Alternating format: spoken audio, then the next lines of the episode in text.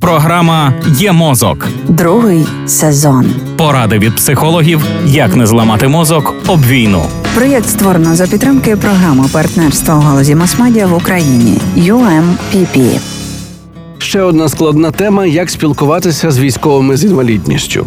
Чи навіть так, як спілкуватися з малознайомим чи незнайомим військовим з інвалідністю? Відповідь насправді проста і складна до реалізації. Не змінюйтеся і спілкуйтеся з ним чи нею так само, як і з людиною без інвалідності. Є винятки, наприклад, баротравма, контузія, коли людина погано чує і просить говорити трохи голосніше. Під забороною будь-яка жалість, ніяких охань і сюськань. Так, вони зазнали значних ушкоджень, але загалом це звичайні люди. Цих людей називають людьми з інвалідністю, не інвалід, не каліка, не людина з особливостями, пояснює психолог Андрій Козінчук.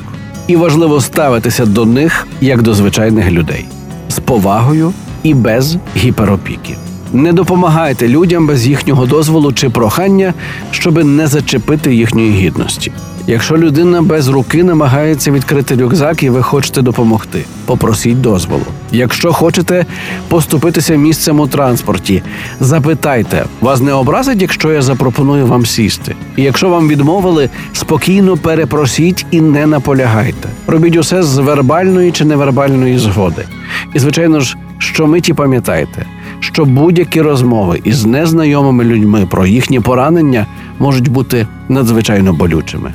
Тож ініціювати їх аж ніяк не варто.